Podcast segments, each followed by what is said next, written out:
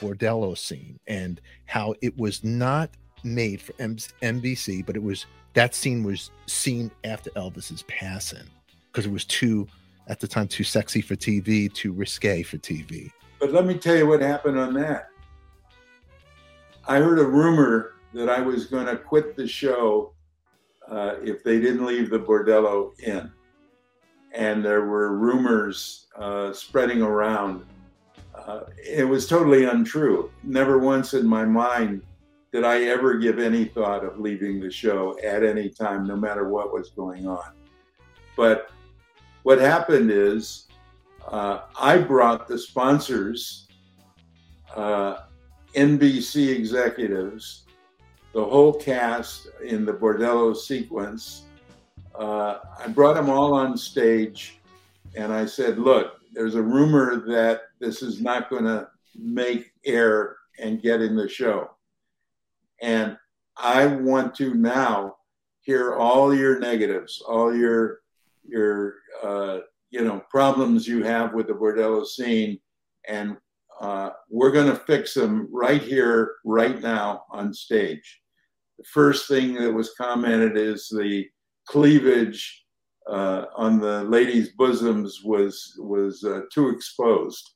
So I had the costume uh, Bill Belew and his staff uh, come up with black netting and right as we're all standing there, they are sewing up the girls and putting black uh, uh, netting uh, to cover up the cleavage. Uh, I say, okay, what else is is objectionable? And they would throw out one or two comments, and I did everything and anything that they asked. And I said, okay, is there any other problem that anybody here has? Uh, and none of them said anything. And I said, So I want your word that uh, there's going to be no more discussion. The Bordello's in the show, and and all of your objections have been addressed and taken care of. And they all said yes. So I forgot about it. And next thing I know, after I edited the master and turned it in, uh, I I heard that uh, the sponsors uh, had objected to the bordello scene, even though these guys uh, had their own uh, kind of room off stage with booze in it and so forth, and we're having a ball while we're taping the Elvis thing. All of a sudden, they they uh, got conservative and uh, and were breaking their word, and so uh, I went to uh, Finkel and, and Sarnoff and the rest of the executives, and I, uh, I, I said, you know, I've already got everybody signing off. I changed everything that they wanted, that they objected to. There's nothing in this that is obscene, and you know, it has to remain in the special. And the answer I got was, well, our our or NBC has now bought. Uh, GE bought bought NBC in that year. And General Electric, uh, according to the television executives, uh, insisted that they send an executive from the East Coast out and he'll make the final decision, which I objected to because yeah. I thought it was already a dead issue and it was resolved.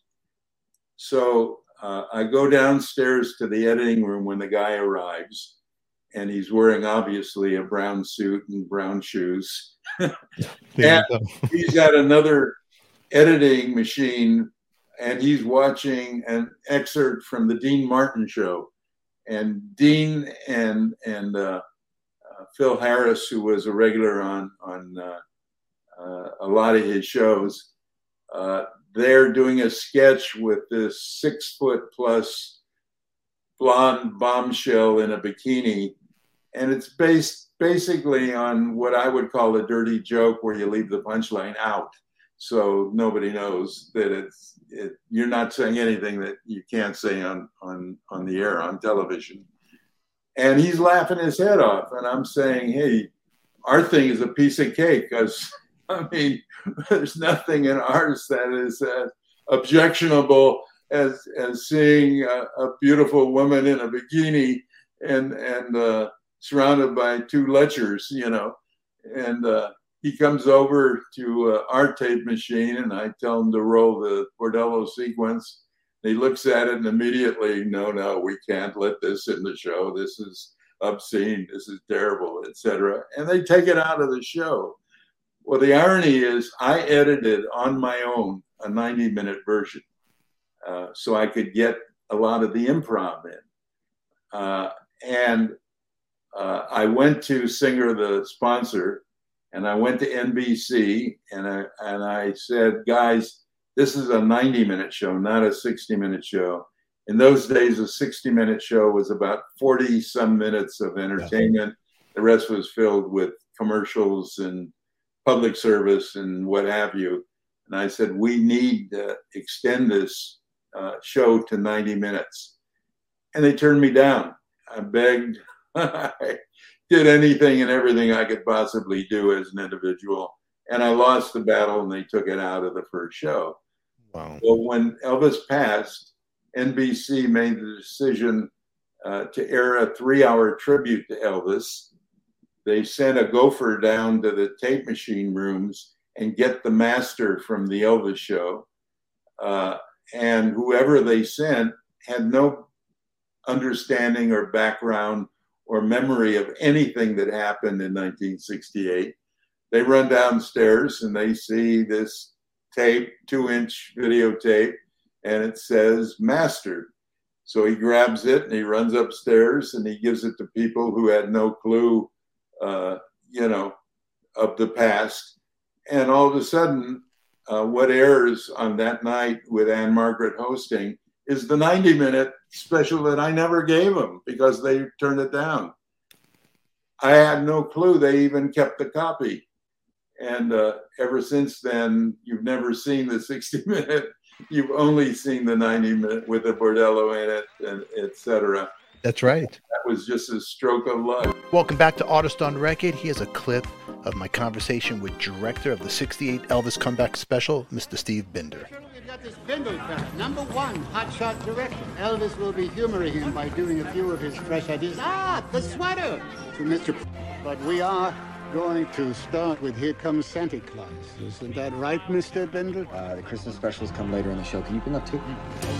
Oh, baby, I'm... It's funny because here you got the Colonel wanting to do this Elvis turning Elvis into Perry Como, and then you got Elvis over there with the, the bordello scene. It was the now was the Colonel against the bordello. That whole footage, that whole scene, was he like? You know, the truth of the matter is, I never saw the Colonel hardly ever while I was making the special.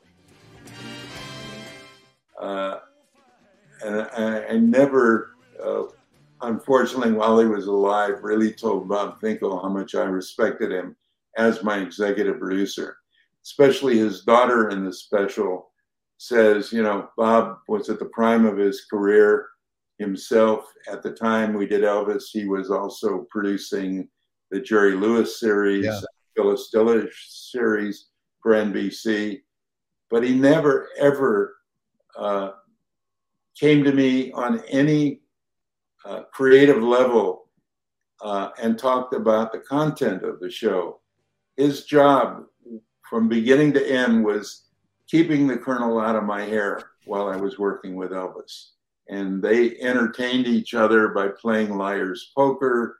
Uh, they played all kinds of silly games uh, that Bob intentionally let the colonel win. Colonel ends up giving Bob, this is a true story, he ends up giving Bob a case of Dom Perignon uh, champagne. Uh, and Bob was very impressed with it, and he thanked him.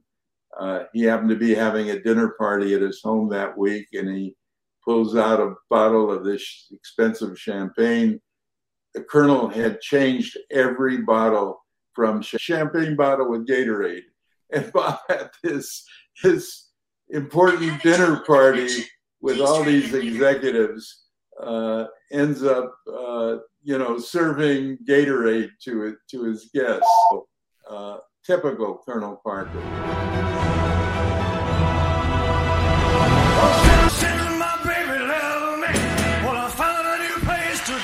That's all we have time for today, kids. But in the meantime, make sure you subscribe, hit the bell to be notified. We'll be releasing more episodes of my conversation with Steve Binder. In the meantime, you can catch Reinventing Elvis, the 68 comeback. Links will be in the description down below. And if you want to catch this interview right now, unedited, join our All Access membership club right here on Artist on Record. Until then, everybody, it's only rock and roll. And remember, who loves you, baby? We do. Thanks for being here. We'll catch you all later. Mwah.